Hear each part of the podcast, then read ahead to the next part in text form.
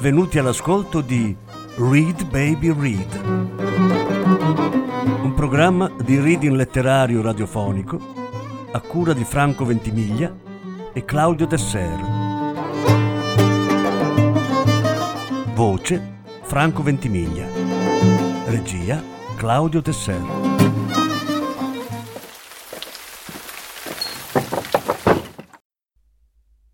Patrick Modiano Sconosciute. Lettura in undici parti. Nona parte. Ero arrivata all'altezza di Ribranson, sgombra, silenziosa. A quell'ora i bar erano chiusi. Ricordavo tutti i dettagli che mi aveva fornito il padrone del terminus. Gli uccisori, come diceva lui, dopo il lavoro andavano a mangiarsi la loro sbobba di fronte al mattatoio, dove avevo notato la segatura macchiata di sangue. Quei tipi con il portafogli erano mercanti di cavalli, macellai. Gli uccisori, poi, ci mettevano meno di dieci minuti a uccidere un cavallo. Gli altri compravano e vendevano le bestie tutti i lunedì e i giovedì. Pagavano sempre in contanti.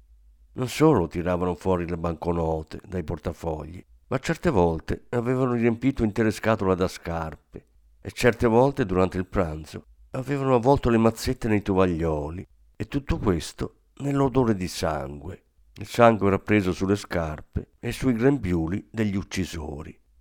I cavalli non arrivavano solo da Neuilly, ma sui camion, sui treni, e quel rumore di zoccoli che si udiva al mattino erano anche le bestie che uscivano dalle stalle del quartiere. Queste stalle in cui i cavalli stavano ad aspettare si trovavano lì, un po' dappertutto, nei paraggi. Il movimento iniziava già alle quattro del mattino. I camion, le carrozze bestiame, le mazzette di banconote che passavano di mano in mano ai tavolini dei caffè. Quel tipo con i calzoni bianchi stretti e la giacca di pelle che tirava la cavezza era apparso nel quartiere l'anno prima. Gli davano un po' di soldi per fare quel lavoro. Non si sapeva da dove venisse, forse dalla Camargue. Lo chiamavano il buttero. Il padrone del terminus mi aveva spiegato tutte queste cose con una vocetta dolce, quasi lamentosa, che gli usciva dalla bocca come un rivolo d'acqua tiepida. Sembrava quasi che avesse scordato la mia presenza e stesse parlando da solo e quando mi ero alzata per uscire, lui continuava a parlare, a fornire dettagli, ma io non potevo più ascoltarlo. Avevo voglia di prendere una boccata d'aria, di lasciare Parigi ritrovarmi in riva a un mare azzurro, come quell'austriaco che mi aveva affidato la chiave dell'atelier senza avvertirmi di nulla. E nell'atelier rimanevo sempre più a lungo a leggere o ascoltare dischi e mi dicevo che non era un caso se mi ero arenata tutta sola alle porte di Parigi. Ero arrivata in prossimità di un confine. Ero in transito ancora per qualche tempo, ma ben presto avrei varcato la frontiera per conoscere una nuova vita. Tutti quei libri sugli scaffali della biblioteca non evocavano che partenze. L'austriaco doveva aver abitato qui solo tra un aereo e l'altro L'atelier per lui era unicamente uno scalo. Non aveva avuto il tempo per rendersi conto di tutto quel che avveniva nel quartiere. E d'altra parte, se non avessi mai sentito all'alba il rumore degli zoccoli, quel luogo avrebbe rappresentato anche per me un vero rifugio. Nel cortile, sugli scalini della villetta, qualcuno aveva dimenticato un busto in terracotta, una figura di donna e un grosso blocco di pietra appena sbozzato. Laggiù aveva certamente abitato uno scultore. Un albero al centro del cortile. A primavera, stando distesi sul letto, si vedevano le foglie dondolarsi dolcemente dietro la vetrata. Ogni giorno aspettavo fiduciosa il primo pomeriggio per camminare fino a Place d'Alré. Era l'unico momento della giornata in cui provavo una sorta di benessere. Come la sera, nella sala del cinema di Rue de Vaugirard. Laggiù nel caffè tutto si ripeteva con la precisione di un meccanismo a orologeria. Il rumore del flipper, l'uomo col camice bianco che attraversava la piazza fino alla clinica alle due e mezzo esatte, il cane disteso sul marciapiede davanti alla porta, il camion in sosta, i due uomini al banco e uno dei due che uscendo mi sorrideva. E questo provava chiaramente che anch'io avevo il mio posto preciso nel caffè, a quell'ora, in mezzo agli altri. E ogni volta uno dei due uomini del camion metteva nel jukebox A Wider Shade of Pale. Sembrava quasi che avesse scelto quella canzone per me. All'inizio la ascoltavo distrattamente, niente più che una musica di fondo, come il tintinnio del flipper. Una di quelle musiche che ti cullano e quasi ti rendono dolce la solitudine. Ascoltandola, pensavo a quelle mattine in cui mi svegliavo prestissimo e prendevo l'Adbrook Grove per andare da Barkers. Il lavoro da Barkers era pesante, ma quelle mattine, nel mio ricordo, si stagliavano sul resto della giornata. Erano una tregua e una promessa, persino d'inverno quando era ancora buio. E i primi giorni di primavera gli alberi si ritrovavano i loro fiori bianchi e rosa. Avevo dimenticato Barkers e tutto il resto della giornata.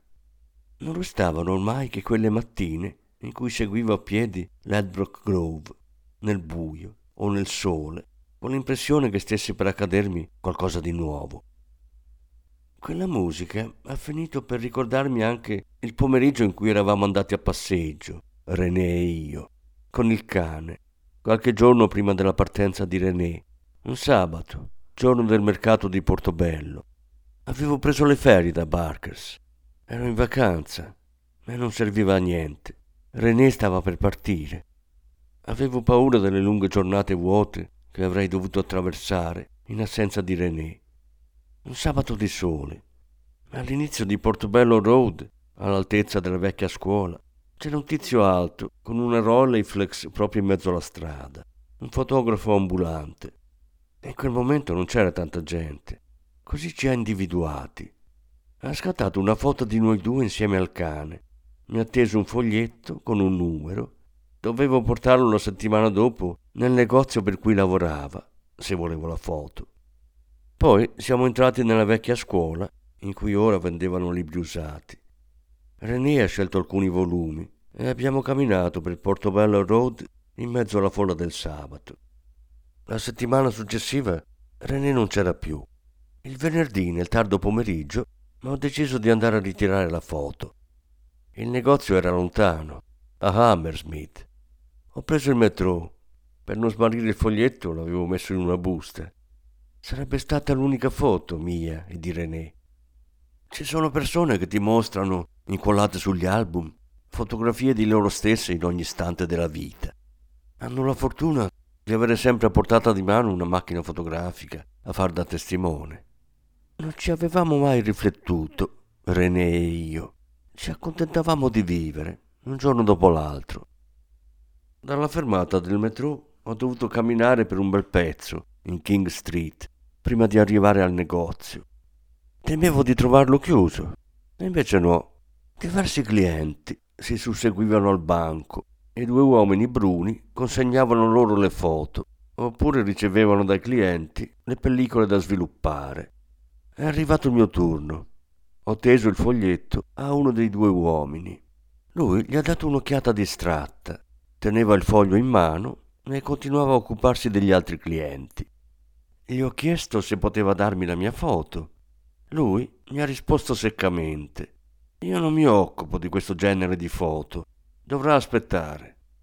Io rimanevo lì, in piedi, e gli altri entravano nel negozio, si presentavano al banco e in cambio dei loro biglietti ricevevano le loro foto. Il tipo Bruno non aveva neanche più il mio foglietto in mano. Avrei potuto sedermi sulla sedia in fondo al negozio ad aspettare la chiusura ma era meglio restare in piedi, nei pressi del banco, altrimenti si sarebbero dimenticati di me nel flusso di clienti che entravano e uscivano. Ho tentato di attirare nuovamente l'attenzione del tipo Bruno. L'ho chiamato, ma lui faceva finta di non sentire ed evitava il mio sguardo. Mi chiedevo dove avesse posato il mio foglietto. Facevo di tutto per rimanergli più vicino possibile, al di là del banco, e non gli staccavo gli occhi di dosso. Un tipo bruno sui trent'anni, con un'aria sdegnosa. Aveva assunto un tono freddo e superiore per dirmi io non mi occupo di questo genere di foto. Ho approfittato di un momento in cui non c'era nessuno al banco. Gli ho chiesto di nuovo se poteva darmi la mia foto. con gesto noncurante ha tirato fuori il foglietto dalla tasca della giacca. Se non gli avessi detto niente, l'avrebbe sicuramente lasciato nella tasca per poi strapparlo. Ha lanciato uno sguardo distratto sul numero del foglietto. Si è voltato per cercare dentro uno schedario pieno di buste schiacciate l'una contro l'altra. Le spostava a gruppi, con un movimento sbrigativo della mano, e vedevo che stava arrivando alla fine. Andava troppo veloce. Avevo l'impressione che non guardasse nemmeno i numeri scritti sulle buste. Poi si è girato verso di me. Non c'è niente con questo numero. Mi ha restituito il foglietto con un sorriso freddo. Gli ho chiesto se era sicuro, se non poteva controllare. No, no, non c'è niente con questo numero. Ma io avevo la certezza che la foto fosse proprio lì, dentro una busta. Ho avuto il coraggio di dirgli non potrei controllare io. Le ripeto che non c'è niente con questo numero. La voce era ancora più asciutta, lo sguardo così freddo che sembrava non mi vedesse neanche. Ho capito che non avevo più speranze. In strada ho esaminato ancora una volta il foglietto, numero 0032. In un periodo normale non avrei dato importanza a quanto mi era accaduto, né alla voce di quel tipo che mi echeggiava in testa come una condanna a morte. Se René fosse stato con me, saremmo riusciti a ottenere la foto. Quel tipo avrebbe subito cambiato tono. All'improvviso mi è venuta voglia di tornare nel negozio e dirgli il mio fidanzato verrà a spaccarle il muso se non mi dà quella foto. Ma quel moto di collera si è subito spento e mi è parso ridicolo. René non c'era più. Avevo ben poche speranze di rivederlo. Tutti quei momenti trascorsi insieme erano precipitati nel vuoto. Qualcuno aveva voluto annullare la sola traccia della nostra esistenza, di René, di me, del cane, la sola immagine in cui fossimo uniti.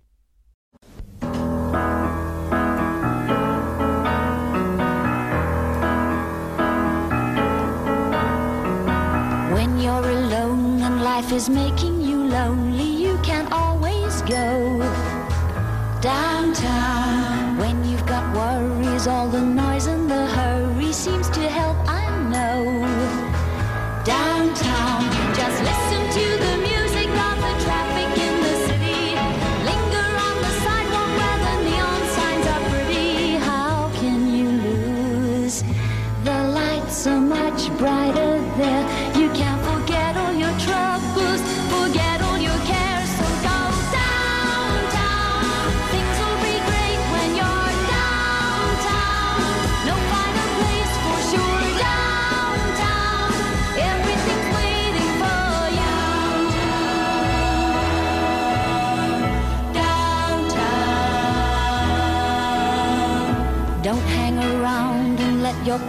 surround you.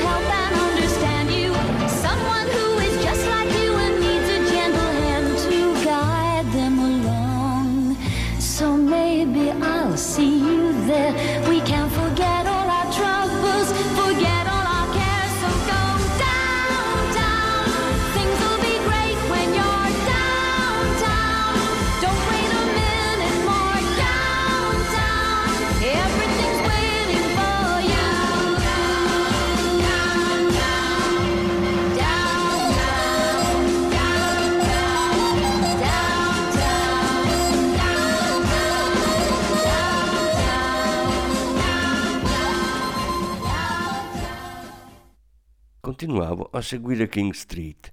Non ero più sicura di niente. Il marciapiede mi sfuggiva sotto i piedi e peccheggiava, come se stessi attraversando il ponte di una nave con il mare in burrasche. Sì, quel tipo bruno, con la sua voce metallica e uno sguardo sdegnoso, ci aveva gettati a mare, René, me e il cane. L'ho sognato per molte notti dopo e mi svegliavo di soprassalto e ci mettevo un po' a convincermi che non ero colata a picco e a riprendere fiato. Di nuovo vedevo quell'uomo dietro il banco. Cosa mi impediva di tornare nel negozio e spiegargli con calma che avevo bisogno di quella foto e che ero pronta a pagargliela tre volte tanto? Ero pronta a tutto purché mi consegnasse quella foto. Ma finivo per dirmi che non ne valeva la pena, non c'era davvero speranza. La mia prima impressione doveva essere azzeccata. A quel tipo le donne non piacevano. L'avevo capito dal suo sguardo, dal suono metallico della sua voce, da un che di inquietante nelle labbra. René mi aveva parlato di questo tipo di uomini per cui le donne non esistono. Non amano l'amore con le donne e non hanno il coraggio di farlo con gli uomini. Perché? René mi spiegava che rimangono casti. È a causa loro che scoppiano le guerre. Hitler era così, secondo René, e anche Robespierre. Avrebbe voluto scriverci un libro. Aveva raccolto dei documenti e delle foto che mostravano uomini dal viso duro, come scolpiti nella pietra, che René chiamava i monaci soldati, biondi col petto nudo e liscio, che marciavano in fila, altri grassi, imberbi, col cranio rasato. In una foto rompevano le vetrine dei negozi e costringevano la gente a raccogliere i vetri, a ripulire il marciapiede. Il loro capo indossava dei calzoni corti, calzoni di pelle tirolesi, eppure era un uomo maturo, panciuto, dal viso molle e insieme severo. Sorrideva contemplando quei poveretti inginocchiati a lavare il marciapiede. René mi spiegava che quel grassone era vergine. Sarebbe morto vecchissimo, senza aver mai conosciuto l'amore, immerso in un odore di cuoio e cenere fredda. Mi sono chiesta che cosa ne avrebbe fatto il tizio Bruno della nostra foto. Avrebbe finito per strapparla, oppure l'avrebbe dimenticata nel mucchio di altre foto, che nessuno era mai venuto a reclamare, o che lui si era rifiutato di consegnare ad altri clienti, con la scusa che non c'era niente con quel numero. In fondo non era cattiveria la sua, ma una sorta di pigrizia e un po' di indifferenza. Il suo lavoro lì in piedi, dietro quel banco, era monotono quanto il mio da Barkers. Ecco, era capitato a me. Ero arrivata al momento sbagliato. Avrebbe potuto capitare a qualcun altro, come la lotteria, e il numero 0032 non era quello buono. Ho fatto dietro front in King Street e ho camminato fino alla fermata del metro, ma il marciapiede continuava a beccheggiare. Tutto è cambiato per me a partire da quella sera. A un tratto c'era un'inclinatura nella mia vita, che fino a quel momento era stata piuttosto liscia e nulla aveva ancora intaccato la mia fiducia. Me ne sono accorta nei giorni successivi, quando passavo nel punto di Portobello in cui l'uomo ci aveva fotografati, René, il cane e me. Il giorno della foto era un sabato, come tutti gli altri. Il cane camminava come al solito in mezzo a noi due. Nella foto si sarebbe visto sulla destra l'ingresso della vecchia scuola in cui René aveva comprato i libri usati. Magari sullo sfondo la sagoma di un passante e l'incrocio con Chepstow Villas e la discesa verso i negozi d'antiquariato. È la prova per il futuro che un sabato d'estate a Londra, nel primo pomeriggio, passavamo da quella strada, René, il cane e io. Il primo sabato in cui sono ritornata lì, tutta sola, c'era molta più gente. Il fotografo non c'era, e nemmeno gli altri sabati in cui ho cercato di ritrovarlo per chiedergli spiegazioni e magari grazie a lui ottenere finalmente la foto. È stato allora che ho perduto completamente la fiducia in me stessa.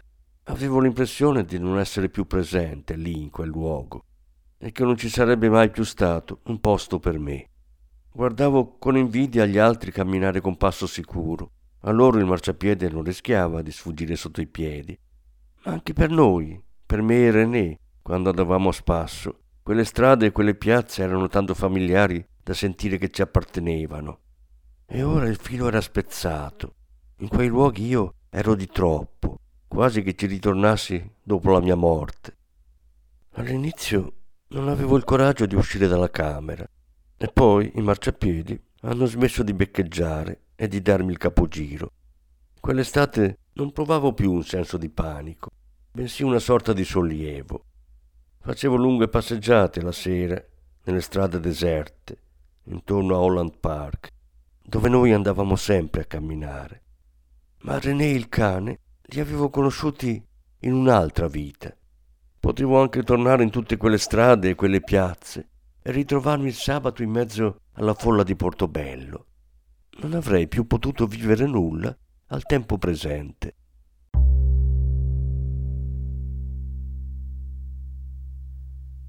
Quand nous chanterons au temps des cerises, et guerre rossignol et merle moqueur seront tous en fête. Les belles auront la folie en tête, et les amoureux du soleil au cœur. Quand nous chanterons le temps des cerises, sifflera bien mieux le merle moqueur. Mais il est bien court, le temps des cerises, où l'on s'en va de cueillir en rêvant des pendants d'oreilles. Cerises d'amour aux robes pareilles, tombant sous la feuille en gouttes de sang. Mais il est bien court, le temps des cerises, pendant de corail qu'on cueille en rêvant. Quand vous en serez au temps des cerises, si vous avez peur des chagrins d'amour, évitez les belles.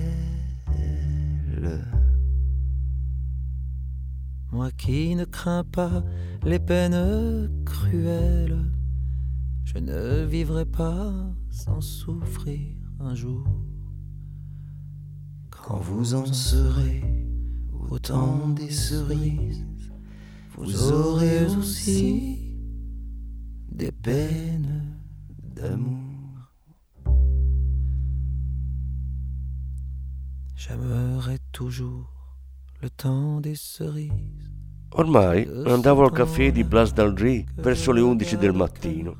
Facevo un lungo giro per evitare la strada del mattatoio, ma a quell'ora dovevano essere ancora tutti lì a mangiarsi la loro sbobba, con quelle scarpe e quei grembiuli chiazzati di sangue e quei grassi portafogli.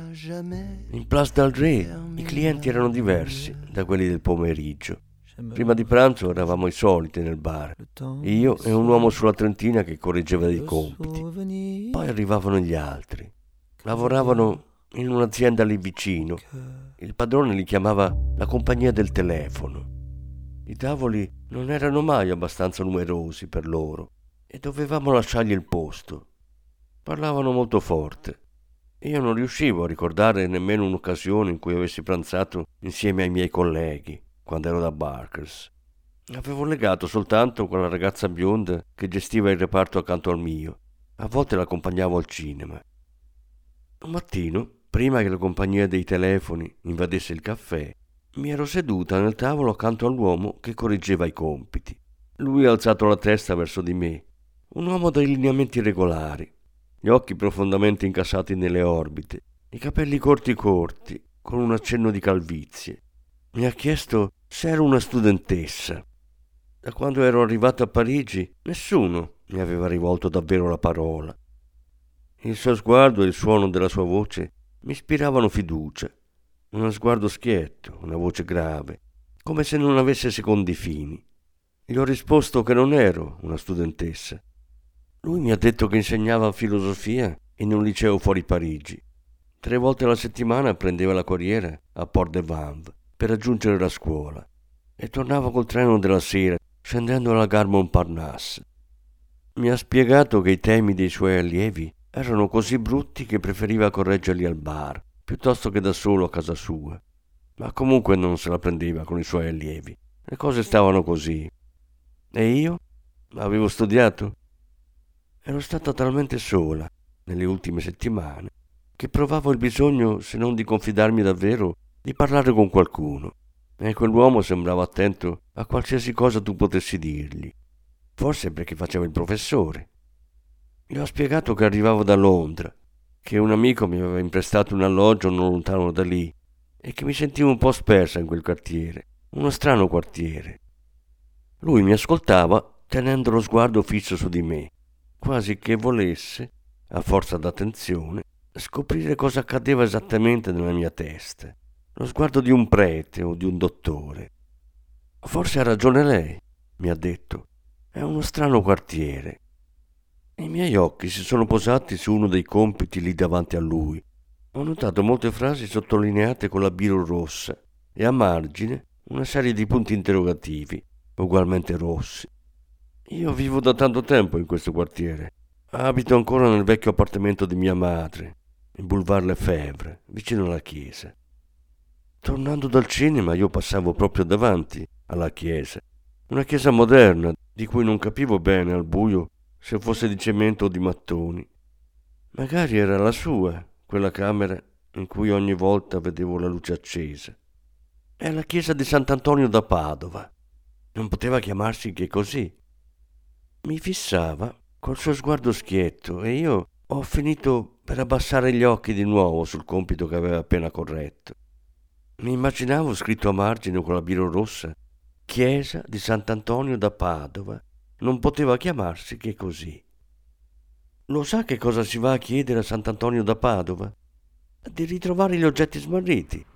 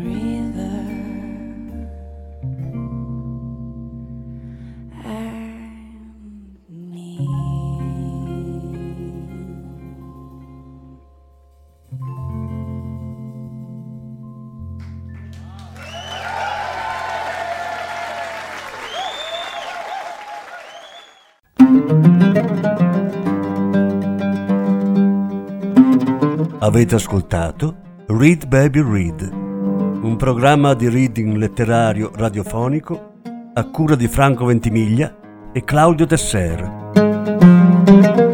Grazie per l'ascolto, alla prossima settimana. La decima parte della lettura sarà trasmessa la prossima settimana.